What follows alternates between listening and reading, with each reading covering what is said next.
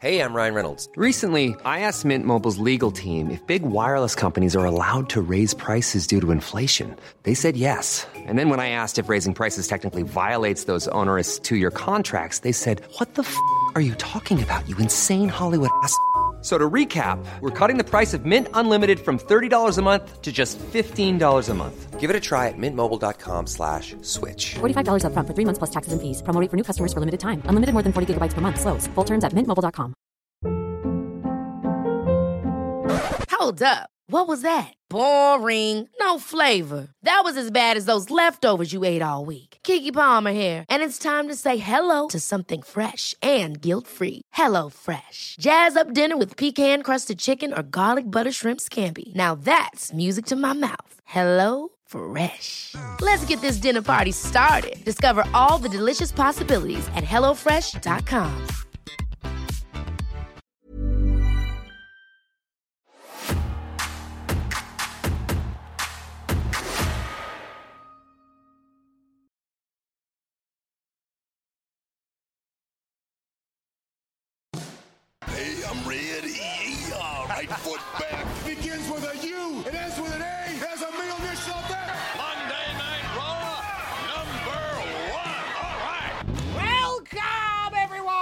Cultaholic Classic Raw review. As the other Cultaholic lads are busy getting ready to deck their halls, you filthy boys, we are here via our Ica Pro powered DeLorean.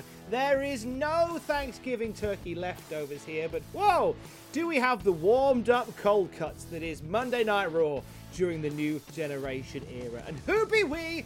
I be Fake Geordie, radio presenter without portfolio, former cultaholic heavyweight champion Tom Campbell. I am with the bear in the big blue bar cage, the head pen of cultaholic, the man that whom on Thanksgiving Day Lord came to him and bequeathed him a pencil, and to which Justin Henry took that pencil, pushed it into the gizzards of the turkey, because he needs a pen, and only a pen. For, like our founding fathers, he gets it right every time. Spoiler, they don't. He is Justin Henry, and he is out of off of America. I'm starting to suspect you have no idea how Thanksgiving works. Not a Scooby Doo, mate. It, I think I, I feel like it's a dress rehearsal for Christmas. Uh, kind of, but not so much this year since less uh, places were opening early for Black Friday. They're just having their standard opening hours, so it's so that you don't have yahoos standing in line all hours of the night and possibly breathing on each other. The sad part is that means that we don't get R.D. Reynolds' trip to Black Friday, which is always a highlight of the podcast world. Well, you, you could always just um, you can just watch more Christmas movies on the Hallmark Channel. I mean, That's his other that. secret passion. I, he does love a good Christmas movie on the Hallmark Channel. He does, certainly does. Did you have a lovely Thanksgiving, by the way? I had a very lovely Thanksgiving, just a low key affair with the immediate family. Watched a little bit of football, watched the parade with no attendees on the streets of New York City, just floats going by with nobody to watch them uh, except for the TV audience. It was it's kind of like watching uh you know wrestling today. it seems eerily similar to it. Eerily similar. Well, we're, we're glad to have you here today. Now the, the turkey has settled because we are now going back to 1995. If this is your first time discovering this illustrious podcast, this is where we go back and we explore Monday Night Raw from its very beginning to its bitter end, or indeed ours. Little bit of uh, admin before we go any further into the podcast. The current date that this is being broadcast on is Saturday, the 28th of November. Next Saturday, you will have an episode for the 5th of December. Then you will have an episode for the 12th of December, and then that is the end of the Classic Raw review for the year. So after there is after this, there is two more episodes that you will hear, and then we'll kick it off again in the new year. But we are bringing back an old friend to replace it, but more on that next week. We'll give you all the details on that next week. Are you excited for Christmas, Justin? Not in that tone of voice, I'm not, but yes, I'm excited for Christmas. You excited for Uh, Christmas? You know, I, I should point out that with two more episodes of Raw for this year after this one, the first show we do in 2021 would be the WrestleMania 11 watch along. It certainly will. It's almost like we planned it that way. It's all we, we didn't. It's just happenstance. But we'll pretend that we did. Happy accidents. Oh, what and what a miserable accident that is going to be. What a way to kick off a. Hey, do you know what? 2020's been a bin fire. Hmm. So it seems appropriate that we kick off 2021 with the worst WrestleMania ever. Oh God, we're going back to watch nine. The second worst WrestleMania ever. Forgot ahead to fifteen. the third WrestleMania. Actually, I liked 15. I'm going to be the better obscure company. I liked WrestleMania 15. I think because eh, there's the nostalgia has a lot to answer for here because that was my return to wrestling because we're in this doldrum Oh. period now where I'm not it, young Tom at the age of 10 or 11 is is drawing a lot of Sonic the Hedgehog. He's he's uh, he's cautiously trying to chat up Heather Wilson from his science class, but he's uh, he's not watching professional wrestling but he picks it back up again in 1999, and uh, and that is where we go from here. Uh, but so uh, that's there. So nostalgia has a lot to answer for. Uh, was gonna say, that was- there. That was the worst thing that happened to Philadelphia since since Carson Wentz lost all his spatial awareness. oh God. Well, okay, we're going to kick off 2021 with a partic- a particularly bad WrestleMania watch along. You lucky thing, you, you lucky thing. But we've got a few weeks of wrestles to get before we get there. Where and when are we for the Classic Raw review this week, Justin? Well, we have a new taping, and for the first time ever, Monday Night Raw will emanate from the Golden State, the state of California, the home of SCU. Although this is Northern California, this is not SoCal. This is NoCal. It is March 13th, 1995. We are airing live from the Memorial Civic Auditorium in Stockton, California. Oh, and I am a big fan of this venue, partly because it's in Stockton, and Stock there is because there is a Stockton in Teesside, which I'm very familiar with, up in the northeast of England, in the north of England. Uh, big fan of Stockton here in the UK, in the UK, and I'm sure that the American Stockton has plenty to go for as well, doesn't it, Justin? Oh, sure, they opened one of the doors and all the London fog rolled inside, apparently, during the course of this taping. oh, we'll get to that in a bit. Justin's going to talk us through this episode of Monday Night Raw, but I'll give you a I'm going to talk it down, is what I'm going to do. You're going to talk down and across. Justin will breeze in like the fog during this taping in just a moment. Uh, but just to give you a few mm. headlines from the wrestling world in mm-hmm. this particular week, it was the week that Celine Dion, Think Twice, and Madonna Take a Bow continued their stronghold on top of the UK and the US singles charts, respectively. God, um, people have no taste. I know, right? Outbreak, starring Dustin Hoffman, Rene Russo, and Morgan Freeman hits the cinemas. All right. Yeah, are you familiar with Outbreak? I am now. Hey, get in. And uh, how's this for an obscure video game this week? On the Nintendo Game Boy, Mario's Picross? Picross? Picross? Spell it. P I C R O S S. I have never heard of this game in my life. You never heard of Mario's Picross? I'm looking it up now. Ah, it's it's a real, it's 1990. genuinely a real thing. Okay, well, I, I found it. It has a wiki. A 1995 puzzle video game for the Game Boy, developed by Jupiter and Ape and published by Nintendo. It is a combination of nonogram logic puzzles. Huh. There you go. And who said Mar- all Mario games were good? Well, it got a 75.3% rating from Game Rankings. Well, I wouldn't trust him. You wouldn't? Not with that one. It says it received positive reviews, but Oh. sales were lackluster in English-speaking regions because people who speak English hate, hate having to think while they play games. I just think no one knew what Picross was. I think that confused them. Now, if it was pie crust, they would have been all over it. Oh, I'd have been deep into that bad boy.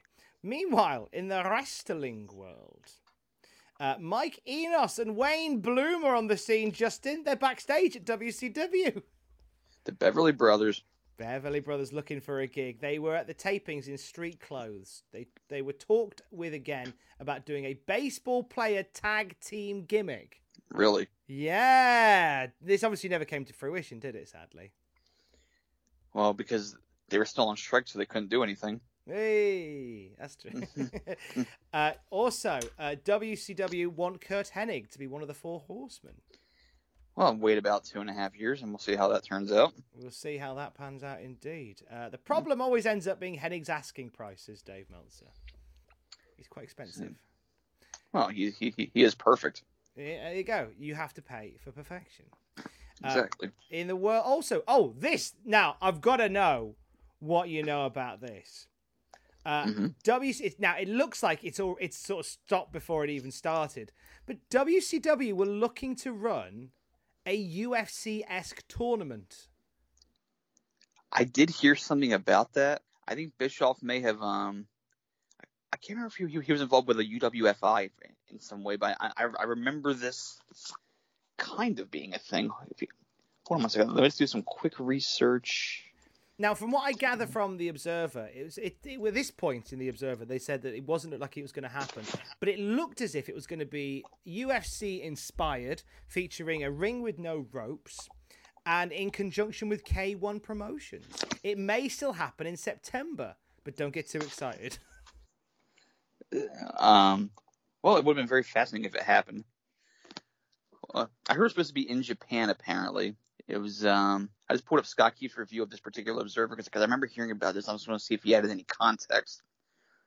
He said it may have involved a Nokia, it may have involved a or uh, like, like an Inoki K1S combo show, but the whole thing was just it's probably just more hot air than anything, and just never really panned out. So, so basically, it it'd been like just men killing everybody, right? I mean, I would have bought that pay per view. Well, it's like buying an expensive snuff film. yeah, it's it would have. I feel like it would have been the only wrestling show that would have ended up on Pornhub. It's somebody's. Hardly. It's somebody's kink, is it? It's somebody's.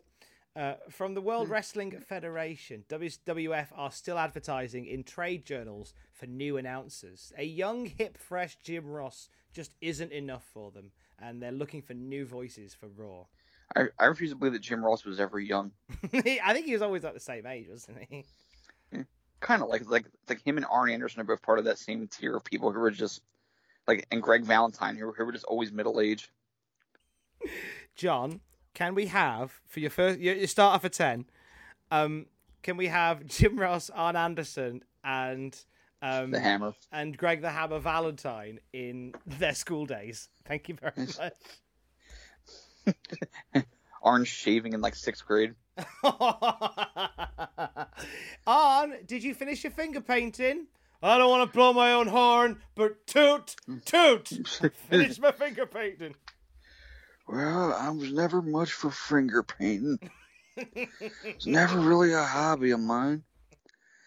I, I, I remember when I was four and I killed a deer with a pocket knife. I don't know where that came from, but just four, four kids at his school hospitalized with what is written down as a painful but incredibly crisp spine buster. Great or form. and he gives the gym teacher a cord buster.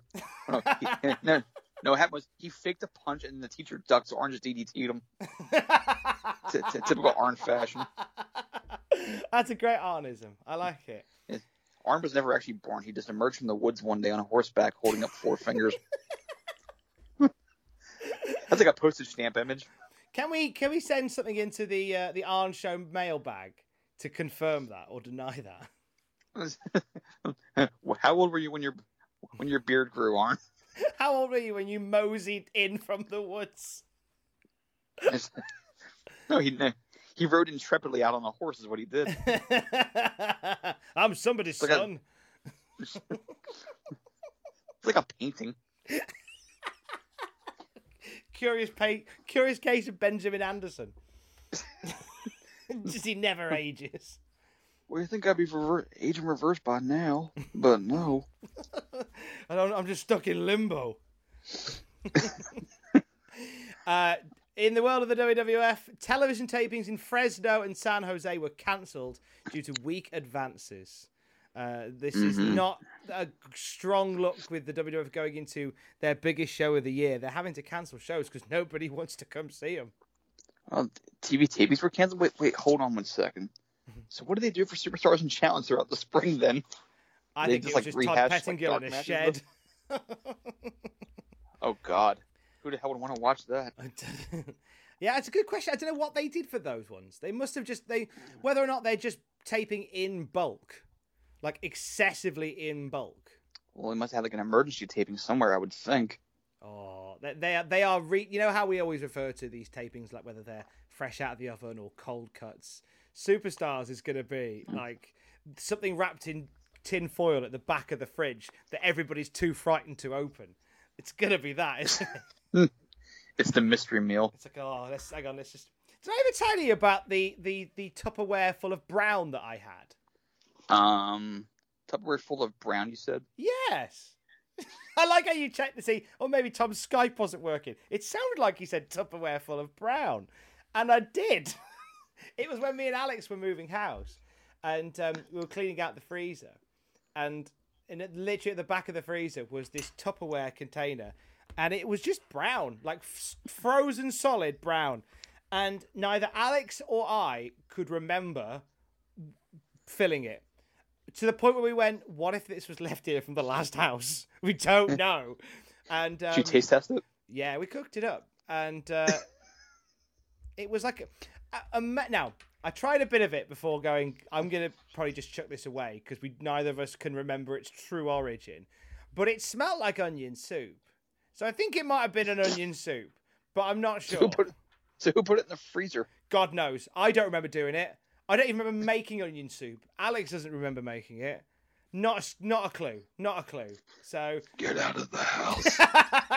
it could have been the former neighbours. Uh, Or the onion soup demon? what would that look like, John? Eat the soup and get out. I'm gonna put you in a dress and hurt people. Um, uh, it was so. So we're going to get on Superstars, the wrestling equivalent of the Tupperware full of brown, whilst these tapings are cancelled. Okay, so I think I may have solved the um, taping conundrum here. Okay. I pulled up the Superstars results from 1995. Thank you, Graham Cawthon, for your diligence with maintaining the history of WWE.com. Um, episodes ran through March 25th that were taped in February. Then the April 1st show was just a hype episode, like a, a typical, like, hey, Mania is tomorrow. Here's everything you need to know. And then after that, they just start they just started doing tapings after Mania and airing almost immediately, which became the norm going forward. Ah, that makes sense now. So they weren't in too much limbo as a result. Okay. Okay. So so they're they're putting the Tupperware brown back and waiting for another occasion. It's, it's good. It'll end up in something. That's what I'm afraid of. Carl Pierre Ouellet reappearing on television Oh yeah. as his in his new guise as a pirate. It's exciting, isn't mm-hmm. it, Justin Henry? I'm stoked. Oh man, this is the guy that just keeps on keeping on, isn't he? PCO, Well, even to this day, amazing. he's like, man's in his 50s and he still wrestles like he's in his 30s. I'm not going to say too much about it because I feel like we'll have some fun talking about Carl Pierre Ouellet or Pirate Jean Pierre Lafitte from New Orleans when he makes his official Monday Night Raw debut. But he's, he's from New Orleans. Apparently, yes, what according to Meltzer says. There are no American pirates except for Steve the pirate from um, Dodgeball.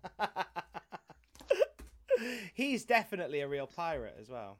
Oh yeah, because he's Steve the pirate. He was on the Dodgeball team. Right, those are the notes for uh, this week on the Wrestling Observer. We now hand over to Justin Henry, who will talk us through Monday Night Raw for the 13th of March, 1995. So we start with a coked up Vince McMahon promoting a match between Bret Hart and Jerry Lawler. I mean, he comes in hot with his intro. Night, like Jesus. He really goes for it on the growliness, doesn't he? He hit the ground running on this one. Mm-hmm.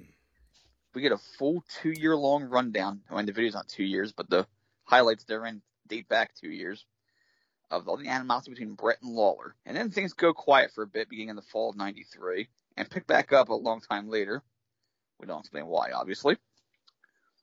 But then we get to the recent comments Lawler made, where he calls Bret prejudiced and racist, which really come out of left field and are a very weird attempt to justify a feud between Bret Hart and a Japanese wrestler, Hakushi that being. And of course, we, they leave in the part where Lawler uses the phrase "slanted remarks" about referring to what Bret may apparently had said about Hakushi. Jeez. It's just so daft. This whole thing is like the, there has to be better ways to get to Bret Hart versus Hakushi. You say you're the best in the world, but who have you beaten from Japan? Because they have wrestlers too. There, simple enough. and, plus, it could have segued into Bret versus Minoru Suzuki one day. That's ah, yeah, that's true. We're holding off. We're holding fire. the battle, the battle of the bitter middle-aged men. Would you want to watch that match? Yes. Well, if I was especially bored, yes. As long as they ha- as fun. long as there is a um an RF video that comes with it where they just shoot for four hours. There's a former team called Damn Kids, and no one talks back because Suzuki's on that team. exactly. Also on tonight's show, we have uh, Eli and Jacob Blue versus the One Two Three Kid and Bob Holly. Now, remember, they promoted this match. they said this match was going to happen. We'll get to that, but not before Vince calls the Eli Jacob Blue quote a tremendous tag team from the Appalachia region of the United States. That is a, like a run-on sentence without being a run-on sentence. it's uh, it's an interesting one. he had to squeeze that into a quick intro and because it was it was that important to him. And, but but the real highlight of this opening video is Vince goes plus in action double J and it cuts off immediately to the opening song. What else Like- did he say about Double J there? And maybe he revealed too much. he didn't shut his inner monologue off in time. so, the great part of this is that uh, we start off with Eli Jacob Blue versus One Two Three Kid and Bob Holly, but there's a problem, Tom. What's the problem, What? Justin? Well, the problem is the One Two Three Kid and Bob Holly are not here. what? Apparently, apparently, in real life at this point, there was a really bad situation in Northern California with flooding, and it it appears that the two are stuck in traffic. Well, this is according to Vince. Hang on, I'm pulling that observer up right now because I have a feeling there may be some chicanery afoot here. Well, I know that there was terrible weather around that time, which could be Yes. that. I can tell you why um, Lou Albano wasn't there. He was fired. No, he was still with the company, apparently, according to Dave. But they didn't want to fly him in for just this one match because they're trying to save money. Oh, they're cheap. And they're, they're cheap buggers. So consequently, they just they just said, "Oh look, if it's just if the if the head are just doing this, can't be asked to fly him in. Just just stay at home." Oh, I just pulled the Observer up right here. Meltzer writes on television they announced that especially one, two, three, Kid and Bob Holly against, against the Blue Brothers, but Kid and Holly weren't there, although they actually were. Okay, so what's that's an odd one. Ah, bait and switch. Yeah, because we're all here for that sweet, sweet Kid and Holly tag team action. Wouldn't you be? Oh, I just hey, hey. Oh my god, think on Okay, this. Fat Albert. Think on hey, hey, hey. Don't do a drug. Um, think on this, right? Uh, WWF talent uh, uh, said they were going to be part of the show. Pulled from the show once the show was underway. Who else was in that match? Rikishi. Yes. This is where we got the idea to hmm. run down Steve Austin. I did it for Bob Holly. Nobody's talking about the great NASCAR hope. I did it for Holly. I did it for Dale Earnhardt.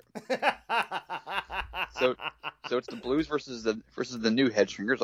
At this point, I guess they're just the Head Shrinkers since they've been can't be new for seven months. They're just accepted now as the head shrinkers. This is uh, this is the first time we're seeing Jacob and Eli Blue on Raw, is it not? second because the first time they were they were um they were beleaguered by the camera after that one squash match. and Yes, Zeb had, were. and Zeb had to pull them away. At least we got certainly Zeb here. Yeah, nice to have Zeb there. Nice to have Zeb there. Cornette informs us that all four of them are as crazy as bed bugs. Do they bite as well? Is that what they're saying? Well, the Headshrinkers probably do. They've done it before. That's very true. Vince has the audacity to say that the tag team competition is heating up in this company. the sheer balls of this guy. Define heating up. Is it just because there's now more tag teams? Well, it's like it's like spoiled food out in the sun. I mean, it is heating up, but but it doesn't really mean anything. It's like a Tupperware brown out in the sun. It's it's heating up, but, but no one wants it. It's like radioactive at this point. it's glowing. It's smiling at you. It's sentient. so we have we have more discussion of men on a mission attacking the smoking guns over the weekend to possibly signify a heel turn. Okay, so we have four teams. We have the guns, the head shrinkers, the blues, and men on a mission. That's kind of like a tag team division. I mean, it's certainly a division. I'm not saying it's a good one, but hey, if you're going to have tag team titles, you might as well have a, a, a wide variety of people to fight for them. So I guess there is that. Yeah, I mean, at least they have teams that are uh, who wear who wear similar outfits and look like tag teams and are competent enough in the ring. Unlike today when they just split everybody up because I hate tag teams and we gotta create single stars out of, or say, create singles mid carders out of perfectly good tag teams. like, what's Tucker doing now? Who knows? Exactly. So no Afa or Albano here, as mentioned, and this is a very smoky arena. It's I, I know Northern California can be very can be very foggy at times. Probably the fog bought a ticket. Why is it so cheap. foggy? I'm I'm guessing it's, it's just probably just it's got to be just rainy as all hell up there at this point, based on the flooding and all the open doors and just it kind of wafted its way inside. Right, that makes sense. I'm just guessing. That's that's speculation. I mean, Dave lives in that area. He would probably know. It um what would he say? uh, and it it wasn't even a good fog. I mean, matches with Buddy Rogers back in uh back in back in San Diego would do greater fog than that. Um, it was a it was a sustained fog, but, but I mean, of course, you know, you can't actually wrestle fog. It- it- that's not possible. It doesn't it doesn't have arms. But um, that is my new favorite Dave hook that I've noticed more and more now. When when when Bryan Alvarez gives hyperbole, and and, and, and Dave and Dave takes it literally. That's my favorite point. I'm Ryan like like, and then he jumps off the goddamn building and hits a hurricanrana. Well, he didn't actually jump off the building. It was it was just a scaffold. But um, Does Dave Dave? cannot let hyperbole stand. He can't, can it? Does, does, is it? be- Is it because? And I wonder whether it's because he he is so quoted in the news that he's too concerned. If he agrees that he jumped off a balcony, that that people will write. Wrestling Observer confirms they jumped off a balcony, so he has to step in and go. Actually, no, I have to tell it like it is. Or is he just? Does he just not get hyperbole? I'd like to think that he doesn't get hyperbole or idioms. Like when Finn Balor's going, the cats, you know, the, the mice are playing while the cat's away, and Dave's there going, well, uh, they're not mice, they're they're people. It's probably a little from column A, a little from column B. Like, so Sandman drinks ten thousand beers, then goes to the ring. Well, it wasn't ten thousand. I mean, he, he- he'd be dead, Bryan. Too many cooks spoil the broth. Well, well, you don't know that. I mean, it, it, it depends on their level of effort and contribution. Eh, we love you, Dave. We're just messing. Kill Not two to- birds with one stone. Well, we only killed uh, one bird, but pl- plans changed. I mean, nobody died. It was a head injury, but he's okay. this is all love, by the way, as as Justin said. This is all love. We love the bones off Dave Meltzer. of course, he's one of the greats. He certainly is. So it's Blues versus Headshrinkers, and what could be, you know, your ideal mean guy match, as Alvarez would say. We we get this vicious clothesline from Sione the start, which in, in, in typical barbarian fashion is a vicious clothesline. He ends up playing face in peril, which is kind of funny because, I mean, somebody had to, but can you imagine barbarian being the face in peril? That'd be weird. Well, we saw it here. It is. It is just an odd. Th- it, the- if it was full by barbarian in peril, definitely. Sione's a different beast. Slightly. Well, speaking of weird, I know how much you love harping on WWF at this point for their unusual television production. yes. And I thought of you when this happened when we get a commercial break during a pinfall attempt. Oh, for God! I'm so glad you said that. I'm so glad you said that. Like, they just they. I'm just fascinated. They've been doing this for a year now.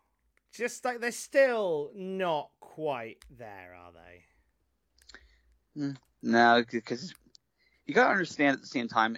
I get it because these guys were trained before, like not to be TV wrestlers per se. They were just trained to be wrestlers. Like the, the guys in the PC now, you know, they're they're more conditioned for like television. It, it's more prefab than anything. Yeah. At least it just seems that way. And like you know, they, they know when when they hit the plancha you- or, or go for the plancha that you know commercial break's coming. As Raw rolls on, and it's all it's all it's all just IKEA assembly at this point. I wish more hmm. TV shows went to break hitting a plancha. Like say Blackish.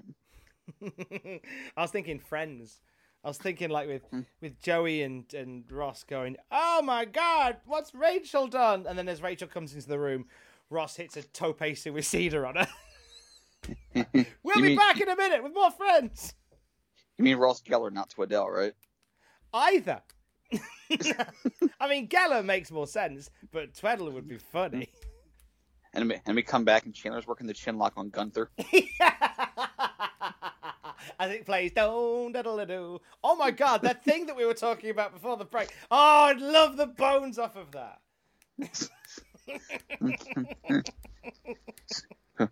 We come back to the Blus working twin magic, which is, which is just like the Bella version. Sione's still in peril. Vince says Mountain Men for about the eighth time during this match. In case we don't know what the Blus are supposed to be. No, they're just giant Daniel Bryan cosplayers. That's all they are. He's a member of the original Wyatt family, you realize. That's true, actually. There is a Wyatt uh, sense to them. Sione gets this nice power slam on one of them. I'm gonna I'm gonna assume it was the one with the long hair. I think it was the one with the beard. Okay. Th- Thanks for pointing that out. We get double tagged, and Fatu is a house of fire. Now, this is the part where I kind of side a bit because here you have a perfectly good tag team with Fatu and Sione. They're just two brutes who can beat the crap out of you and look good doing it. Two men who can work for men their size. Fatu comes in, he's taken to both Eli and Jacob, and he starts working in the butt shaking dance moves. And you know Vince saw a single star in him right then and there. And it's not long, actually, until we get uh, a, a singles run for Fatu. It is within the next few months. Mm-hmm. Yeah, perfectly good tag team. And although Fatu had Fatu was great as a singles, although much later on than this, it just it just it kind of shows the mindset of hey, that one guy's more unique. Let's split them up. Something that they still do to this day. Poor Tucker. Poor poor Tucker. I do see a Fatu Otis similarity here though, in terms of just the whole love and life chunky guy. Vince seems to, yeah. I've not, I've seen I've I can see that now. I'd not thought about it before, but yeah, there is certainly a, an element of Fatu to Otis. Well, I mean, Otis is mentored by Scotty 2 Hotty also, so you see the Too Cool uh, connection there. Oh, really? I did not know this. Apparently, he does the worm in tribute to Scotty. Oh, that's why he does it. That makes sense now. Or in his case, it's the caterpillar. I love him. Crowd does love the ass shaking from Fatu here, which uh, little anybody know in five years' time what he'd be doing with that ass. Oh, Jesus Christ! You would they wouldn't believe you if you told him. All right, so hear me out. gonna put He's, he's gonna gain just a little bit more weight. And he's gonna put a thong on, and he's gonna rub that ass in people's faces like they wouldn't do that. This is kid friendly WWF. Oh, you have no idea. I'm intrigued how many writing meetings have started with. Right, hear me out. Right, wait there a second. Bear with. I've always wanted to have have have like a an article or a, a podcast called like called "What Was the Meeting Like." Ah, You just take bad ideas and then you try to figure out piece by piece how it got to that point. Like, what was the Black Scorpion meeting like? Oh, so, or, okay, so the Black Scorpion meeting would have been right. I've got this idea for uh, you know, for an opponent for Sting.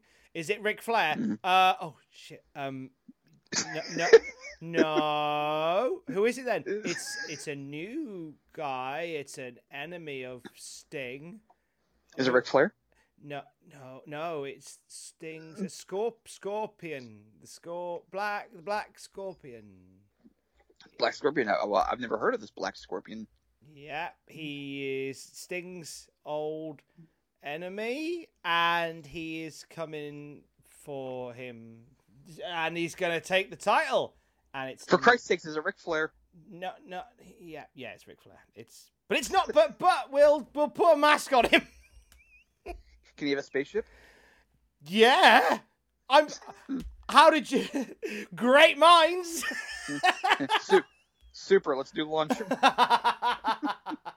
Actually, a better a better pair would have been with a spaceship. Oh, that's your answer to everything. Here comes Brad Armstrong in a spaceship. Quick hide. Here comes Brad. He wants creative. Quick, get under the table. He might not see us.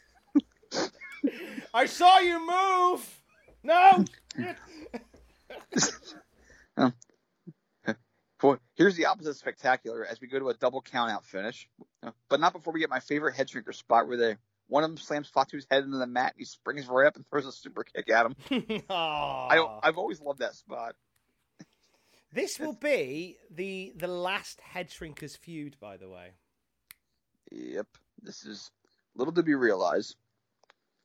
Because it does lead to the double brawl outside, and Cornette works in the, as you've pointed out many times, the Kiwi boot polish line. Uh, everybody loves the same phrase. It's a double count out, and head shrinkers are not long for this world because Sione leaves and Fatu, he'll be making a difference in another way. Oh, there's a little hook and a tease for you. Hmm, but even better than that, Tom, is this next video. You see, because we've been kind of downtrodden these episodes of Raw. I know 95 is not a good year. But lo and behold, we start out with some Lawrence Taylor comments. We got the usual self hype. And he talks about he, he mentions the bunch of crazed dogs line. At this point, I'm I'm just like noticing all the lines that you notice because it because it because we hear them the following week. I mean, it, it's not the worst line in the world. But we learned that LT is going to have with him some backup come WrestleMania 11 when he faces Bam Bam Bigelow. He's going to have the Lawrence Taylor All Pro team. And he, and he does have some notable superstars here from the National Football League. Carl Banks, a former teammate on the New York Giants. Chris Spielman, former linebacker turned annoying announcer. Uh, Rickey Jackson. Ken Norton Jr., the son of the man who once knocked out Muhammad Ali. Reggie White from former Philadelphia Eagle turned Green Bay Packer, won a Super Bowl with him eventually. And, and, go on, go on, go on. my friend and yours, the recently retired Steve Mongo McMichael. Mongo! Mongo! Mongo! Mongo's coming to Raw, baby! Not only that, not, not only is Mongo introduced as part of the All Pro team, but he cuts a promo. Yeah, and you know what? It's good. It was. It's good. It's not okay. Well, it's okay. Bear in mind that this is '95, so my level of good is incredibly low. And you know what? I think in that brief bit of time, he gave us more than LT had. Well, yeah, because Mongo's a little more enthusiastic. LT's kind of just laid back and like, eh, I'm, I'm getting paid either way. you Mon- might as well have said that. Mongo's angling for a job, I think. Oh, good lad. Good lad. He's going for it. I'm excited. Mongo says, and this is a quote, that he's tickled pink to be part of LT's All Pro team. Nothing says menacing. Quite like being tickled pink. You know, Mongo was part of the 1985 Chicago Bears, the team that made a rap video called the Super Bowl Shuffle. No, the thing that inspired the Wrestle Rock Rumble. Yes, but unfortunately, Mongo was not in the video. Oh, gutted. I know we, we, we, we could see something really special if Mongo had taken part, but if you've never seen it, it is worth watching for Steve Fuller's attempt to rap. Steve Fuller being Jim McMahon's backup quarterback, and uh, he comes off like the geekiest geek that ever geeked. like, like, mean, he makes me look like Jay Z by comparison. so Mongo has heard that Kama's made disparaging remarks about him, and he's not going to stand for that. So Mongo's going to be at Raw next week. Yes, yes, yes, yes. Oh, Let's see what he's all about. God, yes! Forget him! Mongo on Raw before Christmas. 2020's been a bin fire. It's worth it. We've got to Mongo on Raw next week. Hmm. Not just any Mongo, but the Mongo. When I when we started 1995, when we started 1995, so the first day that we sat to record 95, I thought, okay, I've got to so load up the network, go to 1995 Monday Night Raw, and as I'm scrolling down, there he is on one of the thumbnails, Vince with Mongo McMichael. So I'm like, oh my god, let's just burn through this year because I want to get to Steve Mongo McMichael. it's weird because Steve Mongo McMichael this year has been like a like a beacon for me because every time I start to do the the raw review, ever since we ever since we hit 95, Mhm. the, the world's been on fire, and Right. I keep thinking by the time we get to Mongo on commentary, we've nearly made it through the year. So I'm moving towards Mongo as each week goes mm-hmm. past. It's like Shawshank, but with Mongo. yeah, I'm just I'm crawling through miles and miles of piss and shit just to get to Mongo McMichael. what a year! Only put it that way. Get busy living or get busy dying, baby. I guess I just missed my friend, Daddy. Why they call big you boys Mongo? play. Why they call you Mongo? Maybe because I'm Irish, Daddy.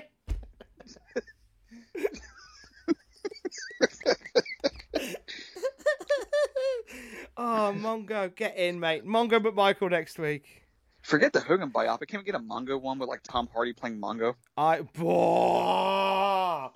Tom Hardy is Mongo Michael. Or if or if we get a time machine, Tom Arnold as Mongo McMichael. Or you could do. Uh, he's too short. You need someone taller. Ah, Mongo's a big dude. That's true. That's Or true. if, if he was younger, John Goodman could have done it. Oh, just get John Goodman to, to, to play to play his character from The Big Lebowski. Mongo going bowling. I might just say that Big Lebowski is a, is a Mongo McMichael biopic. This isn't 'Nam, there are rules, baby.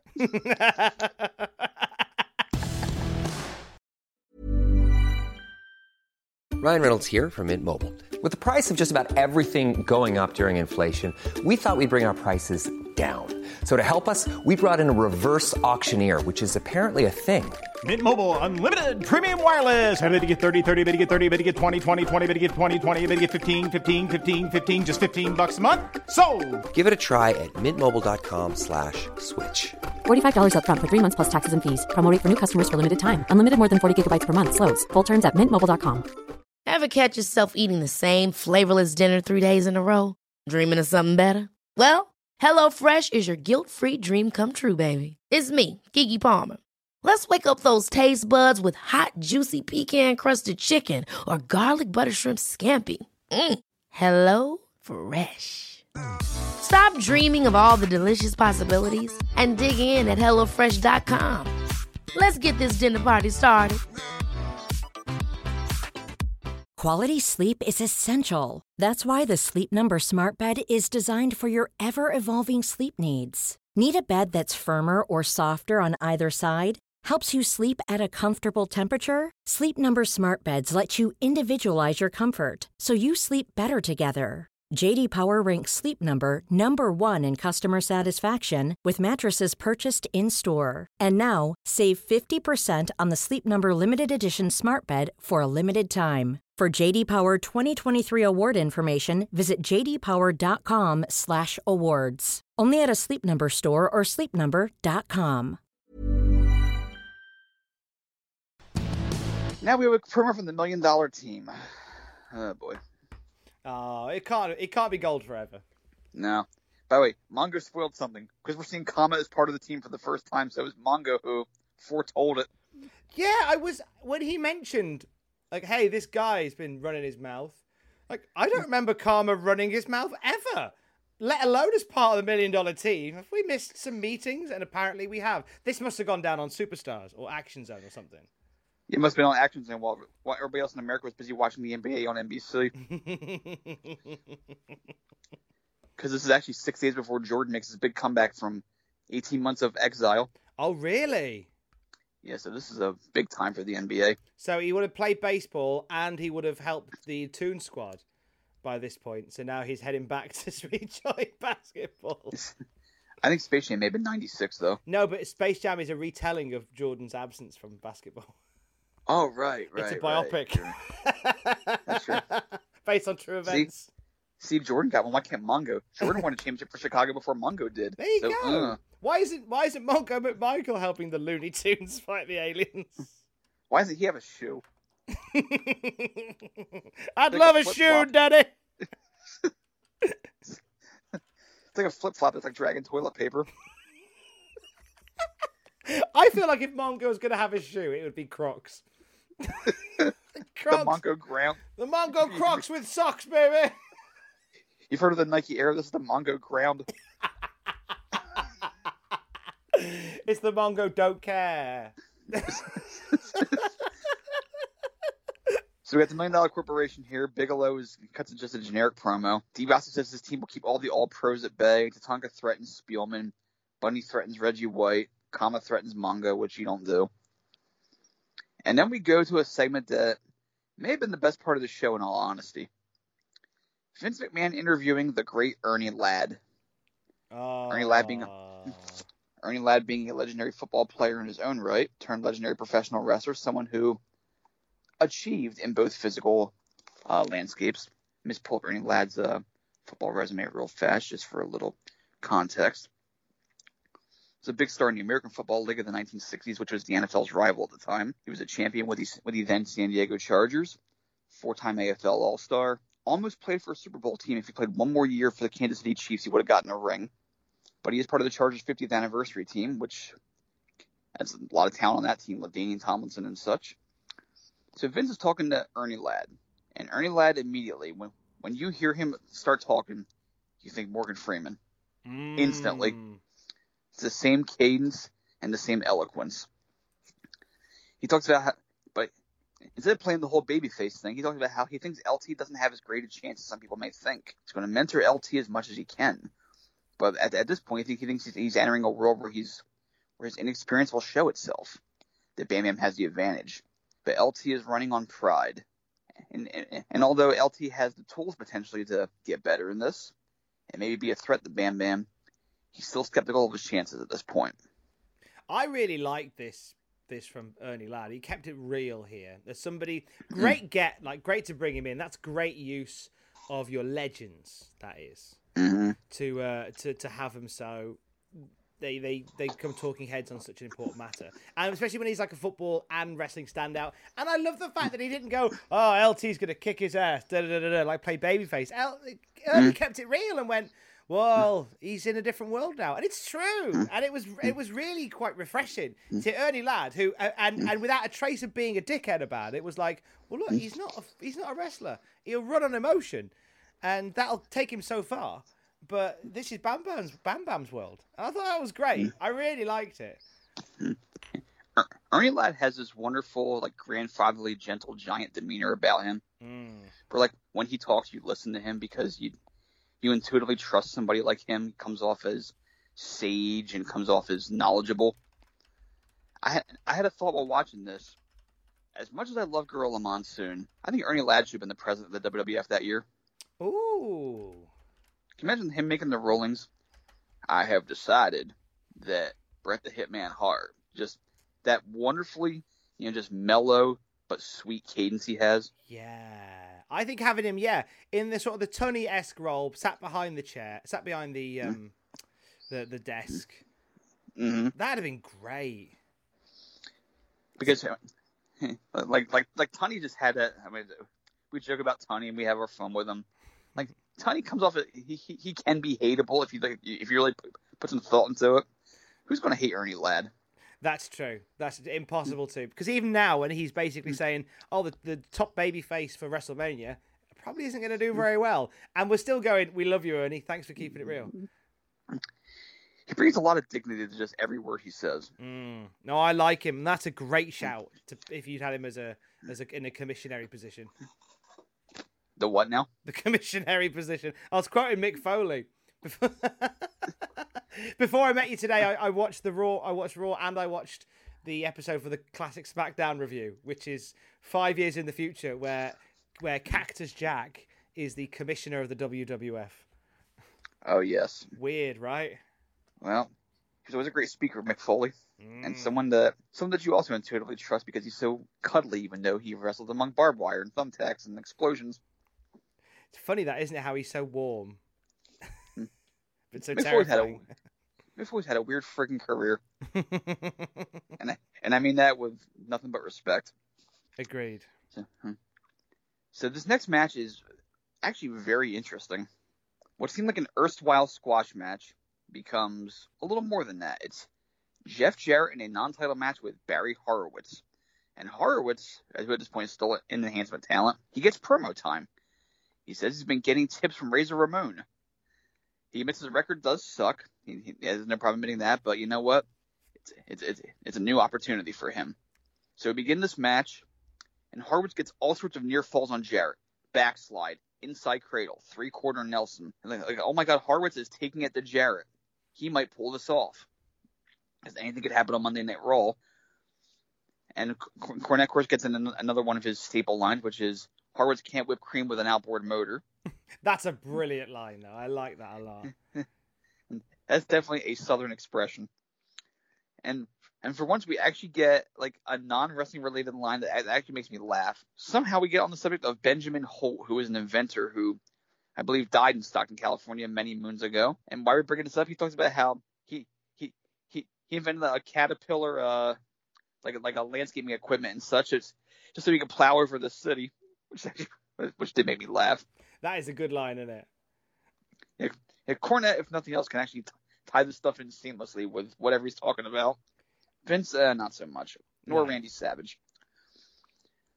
So Horowitz is um he's he's maintaining an armbar on Jarrett while rolling through body slams. We have actually a decent little match going here. Yeah. Mhm. Keeps working the arm. We learned during this match that uh we were supposed to be interviewing um San Francisco 49ers president Carmen Policy. That interview's been canceled for some reason. God, this show's going great. Uh, Smoggy Arena, wrestlers pulled from matches, interviews not, not taking place. But it's one It's of those where if they hadn't mentioned the interviews were cancelled, we wouldn't have noticed.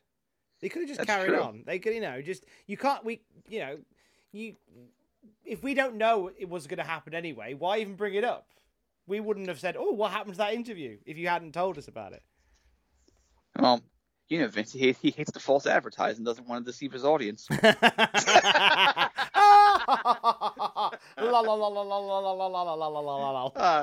I said it with a straight face. I can't believe that. Oh, well done, mate. I'm I'm I'm crying here.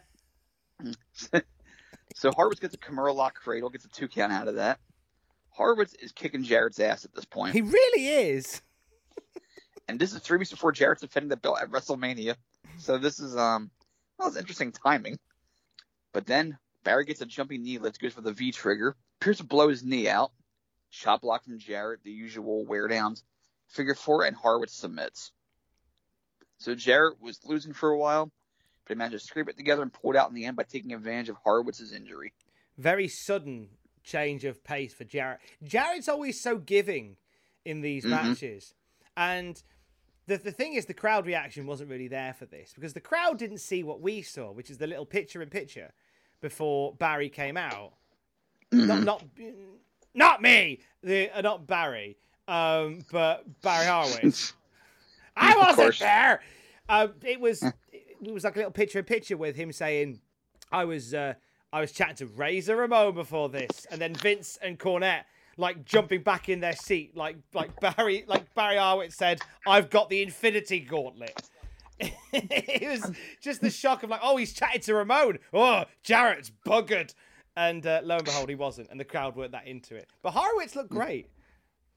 He did, and I- I have to point out that you're basing this on the assumption that Vince and uh, Cornette would know what the, what the hell the Infinity Gauntlet is. That's very true. That's very true. I expect too much of them. Who do you think is more likely to have seen the Avengers out of those two? Um, oh gosh, Jim or Vince? Jesus Christ, that's a hell of a question. Jim or Vince? Who's going to see Avengers first?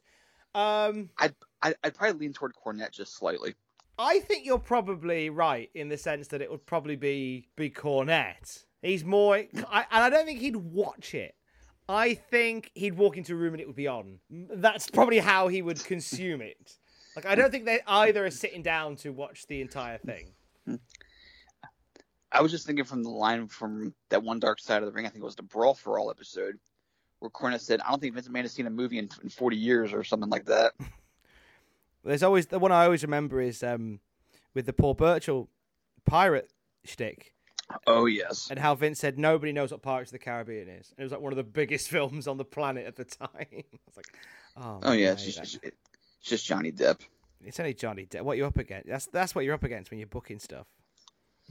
Of course. So we now segue into the Jerry Lawler Bret Hart ongoing brouhaha.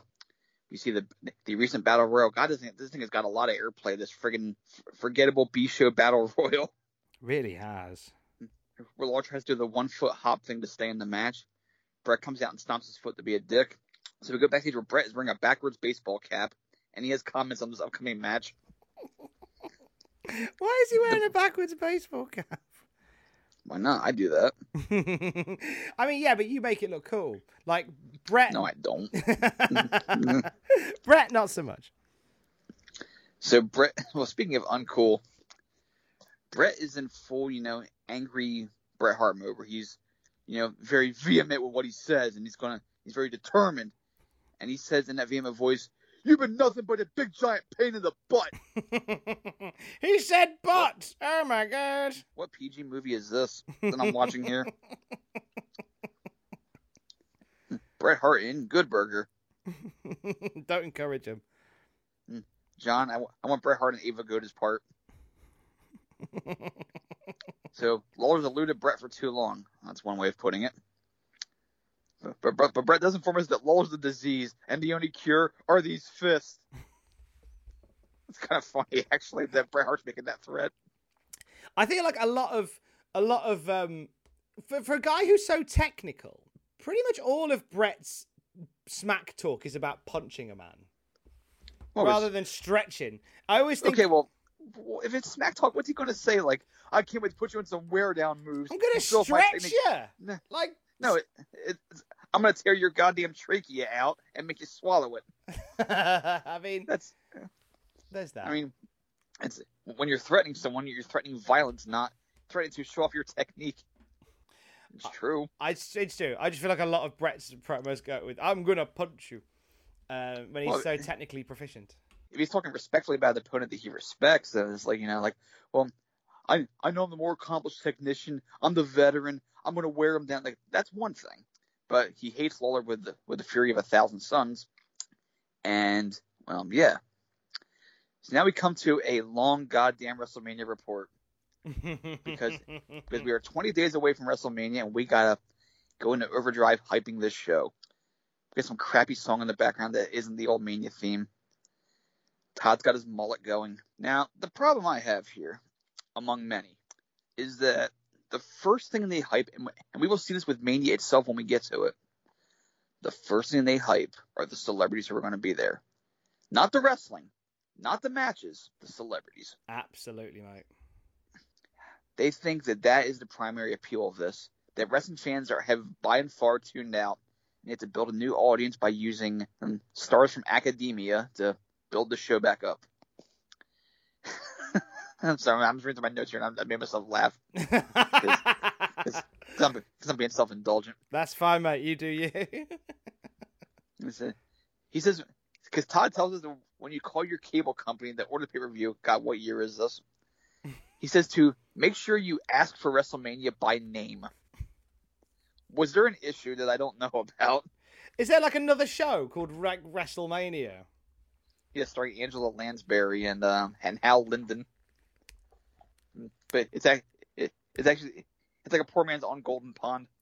Do, is it now? You'll have to pardon my ignorance because over here in the UK, I think when it came to pay per view, it was a case of call the box office. It was an automated line. It's like press one Mhm. for this. Boop. Thank you. And then obviously when the advent of digital television, it was press the red button. Boop. You're done. Yep. Mhm. And now it's Uh. here's the WWE Network, bugger off Sky and BT Sport.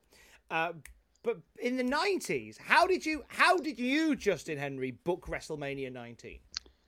I think it was just the automated line. You just called at a certain time and it says, "Thank you for calling Comcast in demand. Your order has been confirmed for WWE WrestleMania 19, beginning at 7:30 p.m. Right. Thanks again for your order. And you either got an ad or it just hung up. Right. Mm. So what's all this bobbins about? Make sure you tell them WrestleMania. I I do not know. This is if anyone out there is listening to this that's ever had this kind of issue, I would love to hear these stories because I'm sure I'm sure they got to be like unintentionally hilarious, Hmm. but not as funny as T- Todd Pettengill comparing Bigelow LT to Ali Frazier and Tyson Spinks.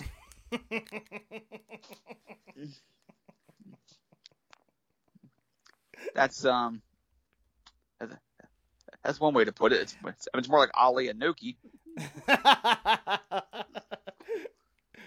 even It's- Ali Berbick. it's it is it is hyperbole of the highest order to assume that is the case. is Ali Ali Frazier, the thriller in Manila. it's more the bigger the- Wigan than the thriller in Manila. it's the Fartford and Hartford.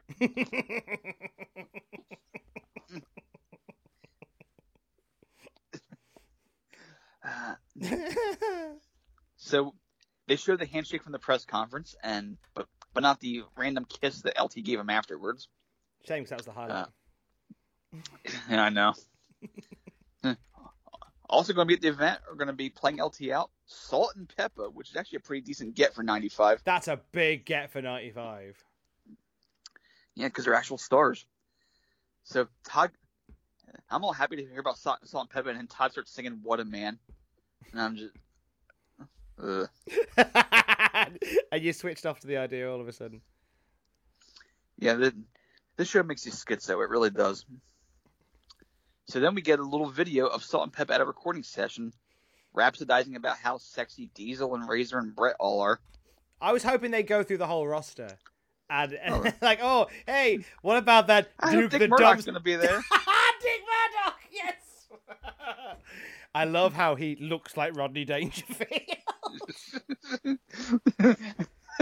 I'd go back to school with him. I'll give him respect. Can that? They let Randy Savage go. He was so fine, and then, and then they cut him off immediately. yeah. Hey, will Savage be? Oh, don't forget to call for WrestleMania. so, in the ultimate sign of 1995, after all that, we hype Bigelow LT, we hype the All Pro teams, the Million Dollar Team. Salt-N-Pepa's going to be there. We mentioned all of this, and then Todd goes, "But wait, there's more.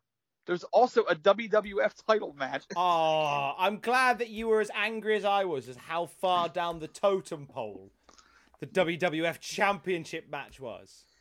I mean, I get that, that, that that's you know second bill to an LT's big match, but don't give it the and more treatment. No, no, that's wrong. wrong. Couldn't the Kliq have done something about Todd? I wonder whether he just wasn't on their radar. Eh, maybe he was, he was just so pesky that he figured, ah, you know, he'll, he'll do himself in. So we get a video of Shawn with Pam. Shawn talking about how great he is. How mentions like, I'm, I mean, I mean, you're hot too, but I mean, look at me. And Pam's all non-committal. Pam's brilliant here. Pamela Anderson here is excellent. I really acting. valued this. I don't think she's acting to you. I think it's all very. Was it Meltzer at this time who was going? Ah, she didn't show respect to the business and she didn't seem invested in it, and everyone's going, mate, that was the point. That was that was what she was doing. Like she's acting like she doesn't want to be now, be around Shawn Michaels because she doesn't want to be around Shawn Michaels. It had like a Savage Liz vibe from the 80s when Savage was still a heel. And Liz was kind of just like, uh, like, like, like looking, like shifting her eyes sideways, like. Um, I um, think Pam is, is better in that role than Liz was because Pam's an actress for one, and there's Okay, just now when you- enough subtlety. Okay, with all due respect to Pamela Anderson, when you say actress, She was an actress. well, okay, nominally, but have you seen Barb Wire? I have. She's No one's, really known for, no like, one's watching that for the acting. Ah, that's true. hey, look, she ain't winning an Academy Award, but in this in this small role here, I thought she was excellent.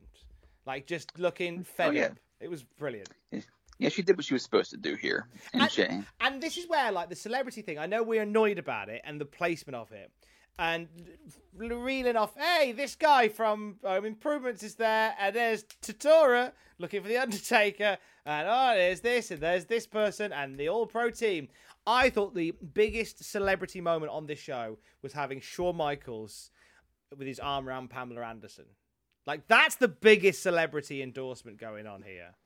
Well, Pam Anderson was Pam Anderson in 95. Mm, she was international as well. Like here, like in the UK. I, again, I wasn't watching wrestling at this point, but I would imagine there'd have been people drawn to that because over here in the UK, Lawrence Taylor wasn't a massive name. No one's watching him run down a beach. No, no, no. In in the UK, they're barely watching him run down a pitch because there's just there wasn't that following for. But I get it. It's but it'd be the same as it'd be the same as doing SummerSlam headline by Wade Barrett versus Wayne Rooney. Like it doesn't mean anything to such a wide scope of the audience, but to those who get it, they're in. Tell JBL that. WrestleMania, Daddy. I, I've heard JBL mention Wayne Rooney more than I've heard his name mentioned on Sports Center. it's the one. It's the one soccer player he knows. So he's just going to mm-hmm. keep pushing the point. Pay who? Never heard of him. So we get Taker versus Bundy mentioned here. And then in a true kiss of death, Bob Backlund will be facing the legendary Bret Hart. Oh no! One of the all-time greats. If Bret looks up with his hat on, are those buzzards circling overhead? Todd informs us that Bret would never quit. Make a note of that. Noted. Intercontinental title, Jeff Jarrett versus Razor Ramon. Tag titles, this is the first mention we've had of this match. The Smoking Guns versus Owen Hart and a mystery partner. Ooh, I wonder who it could be. It can't be Yokozuna because he's been stolen. That's right. if found, please return to. it's like how Carmen Sandiego would, would steal landmarks. like, listen, if you could steal Machu Picchu, you could steal Yokozuna. oh, the Mona Lisa, leaning Tower of Pisa. Yokozuna, Timbuktu, can you help us find? what has come and done with Yoko?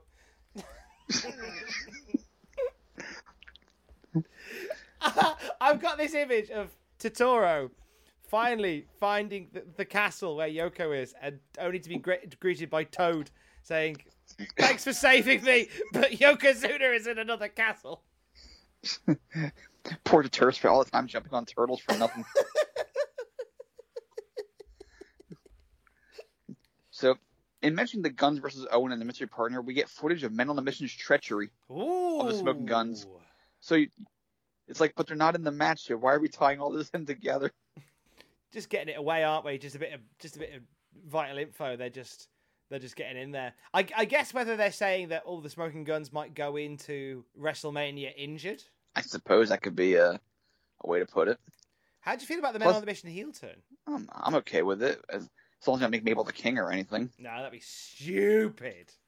I know. But Eli and Jacob Blu versus the new team of the Allied Powers, Lex Luger and Davey Boy Smith, who Todd calls extremely popular.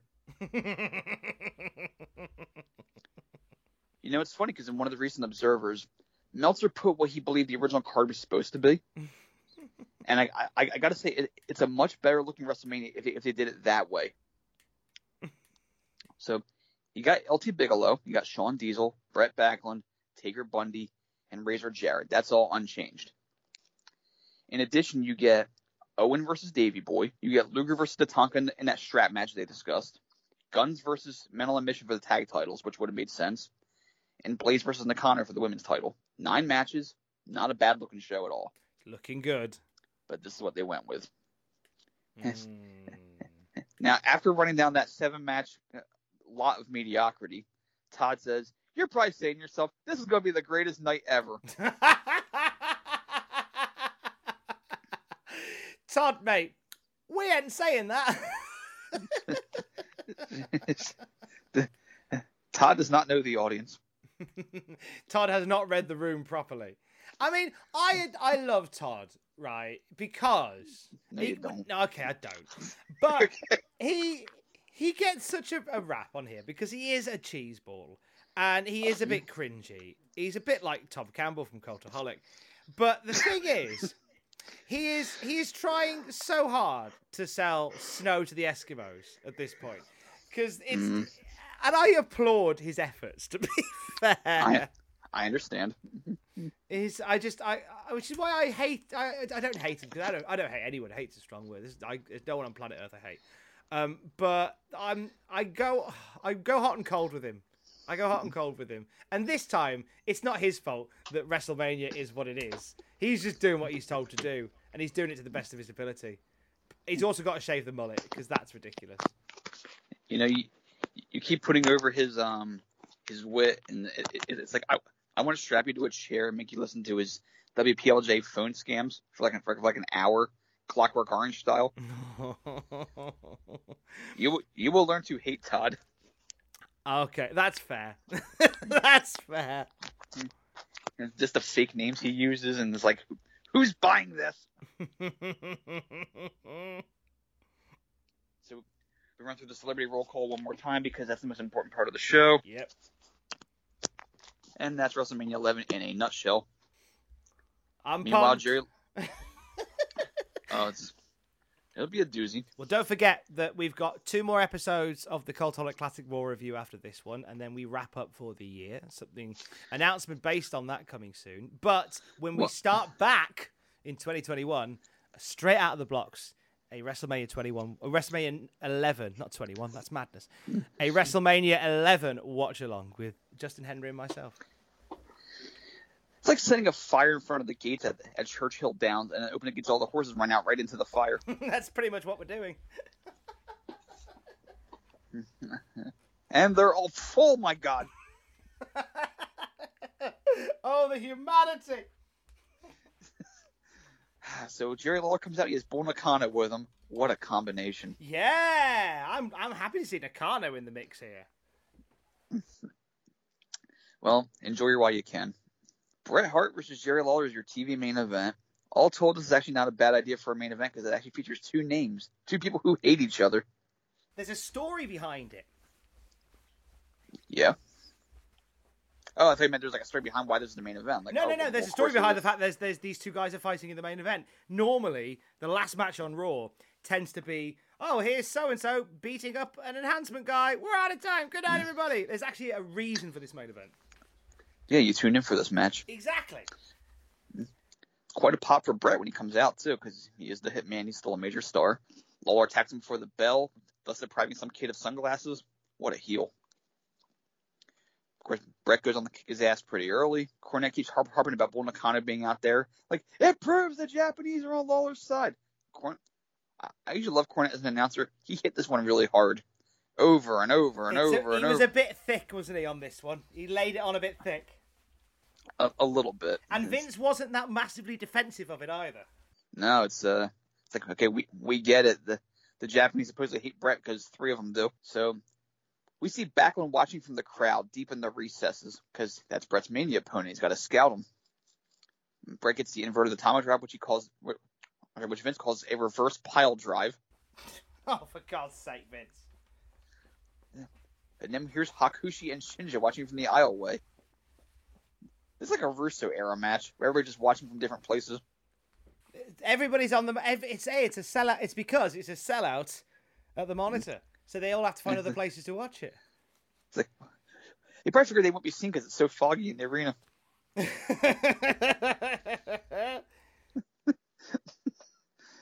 So distraction leads to Lawler taking over. A distraction that actually works and doesn't lead to a finish. Lawler gets a running bulldog, which I've never seen him do before or since. I liked it. Yeah, Lawler can actually do moves when he does them. He t- he tends to you know to to move away from them, but uh, more often than not, when he does have a little wrestle at this time, he's quite good. Yeah, Lawler's not bad. Not at all. We learned that Horowitz wants a return match with Jarrett. We'll see where that goes in a moment. Lawler gets actually a, a nice delayed suplex. Lawler is wrestling the Hitman here and doing doing a mighty fine job of it. But a double axe handle fails. Bret takes over. shows him how to do a, a real running bulldog, and then Bull gets involved on the outside. I, got, I gotta say, after, after watching her be this monster heel for the women's division, it is weird watching her beg off. Mm, I I thought that I didn't want her to beg off from this. I I like the, to the I like the visuals so much of Bret Hart and Bull Nakano that I've made it the album art for the podcast this week. Like uh, there is something about Bull Nakano. I feel like in a different timeline, in a different multiverse, like she could have got in there with wrestlers from the '90s, with male wrestlers from the '90s, and and had some belters. Bret versus Bull Nakano. Now I know that that might not be something that jumps out to you as a thing, but open your eye, open your mind really wide on that. Bull Nakano versus Bret Hart. I could see that, but yeah. Mm, eh. one thing you one thing you do realize though is just how small Bull is next to male wrestlers.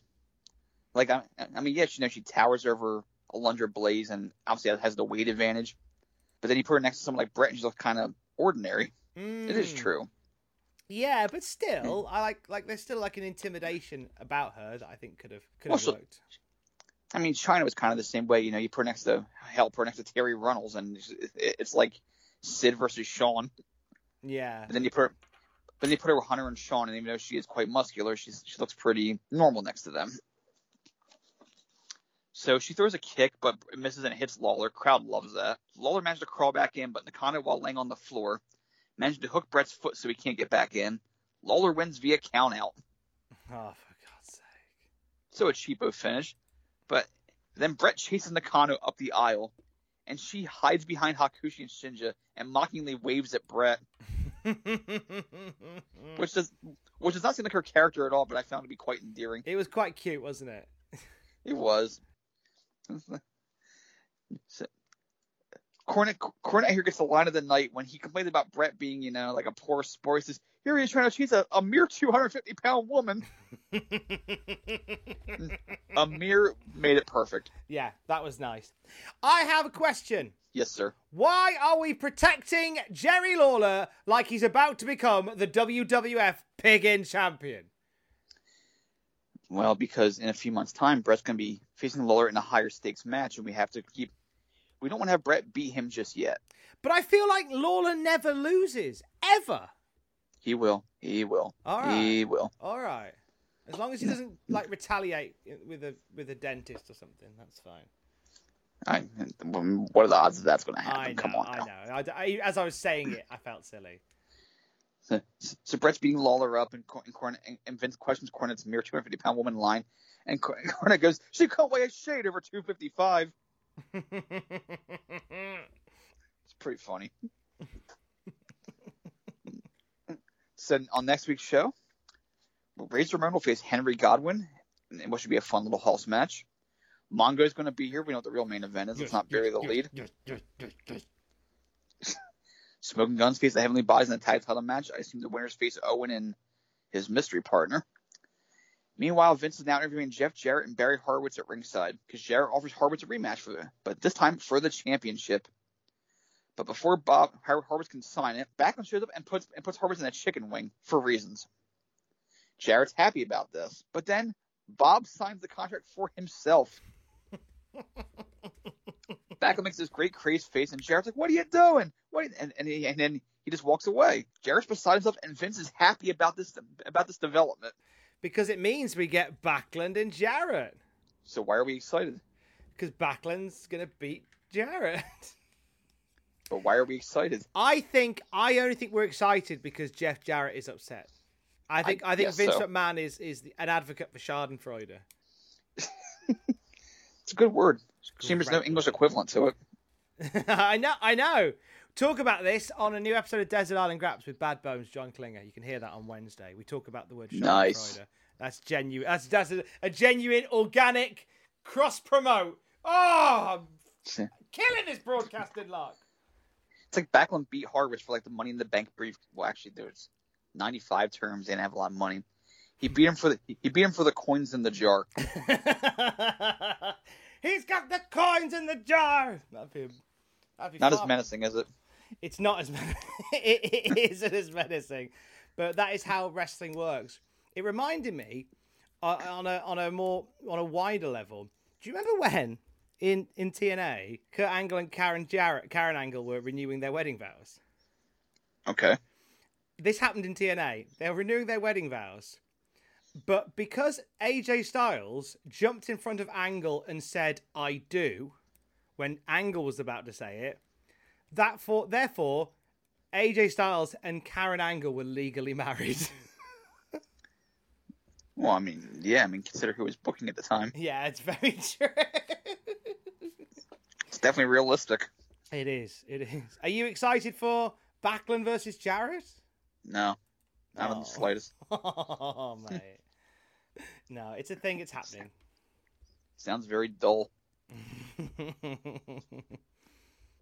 so Are you it. excited for it? I am. I'm off the wall for it. I mean, it's a, it's an interesting development ahead of WrestleMania. Like to have like two baby faces, two heels fighting for a Mhm. belt. It's never. It's always a tough sell that, but it's it's certainly intriguing. I'm certainly intrigued as to how the match will play out. Kind of just a random thing to throw in there. Like it's why now? It it is very random. It is very random. Unless it's adding that jeopardy for WrestleMania, like could Backlund go into the match with Bret as the IC champion? But then even so, like it seems wrong for Bret and Backlund to fight over the IC belt. I mean, about four months ago they were fighting for the world title. Seems like a weird one. Well, it is what it is, and WrestleMania can't get here soon enough. Although I don't want it to get here. I don't know who the hell would. Either way, that is Raw for this week. Did you have That fun? is indeed Raw. Ah, it was all right. Bret Lawler was fine. Making making something out of Horowitz was fine. There was no pointless squashes on this show, which is actually you know a bonus. Two thirds of the matches were ending by count out though. That's true. You got to protect uh, Eli and Jacob Blu, obviously. You got to keep the Lawler and the Blus strong, just in case. You, you never know. I mean, we need all the strong wrestlers we can get at this point. Oh, we really, really do, really do. So that is Raw for this week. We're back next week. Two more to go for the 2020, and then we're all taking a break. And next week, I'll have some details for you about a little thing that Justin, Matthew, Gregg, and myself are putting on for you to fill the gap left in your ears by the classic Raw and SmackDown reviews over the festive period. Should be a lot of fun. Oh, bags of fun, mate. Until we next speak. He is at JRH Writing on Twitter. I am at Tom Campbell on Twitter. Together, we are at Cultaholic on Twitter. Don't forget to join us. Ernie Ladd saying furthermore would have lit my world on fire. Love you, bye. Furthermore. oh, that's oh, that's that does things to me. Got it. Ever catch yourself eating the same flavorless dinner three days in a row? Dreaming of something better? Well, HelloFresh is your guilt-free dream come true, baby. It's me, Keke Palmer. Let's wake up those taste buds with hot, juicy pecan-crusted chicken or garlic butter shrimp scampi. Mm. Hello Fresh. Stop dreaming of all the delicious possibilities and dig in at HelloFresh.com. Let's get this dinner party started. Hi, I'm Daniel, founder of Pretty Litter. Did you know cats tend to hide symptoms of sickness and pain? I learned this the hard way after losing my cat, Gingy. So I created Pretty Litter, a health monitoring litter that helps detect early signs of illness by changing colors, saving you money and potentially your cat's life. Pretty Litter is veterinarian developed, and it's the easiest way to keep tabs on your fur baby's health right at home. Go to prettylitter.com and use code ACAST for 20% off your first order and a free cat toy. Terms and conditions apply. See site for details. For all the wrestling headlines in just 10 minutes, search Cultaholic Wrestling News on Apple, Spotify, or wherever you get your podcasts from.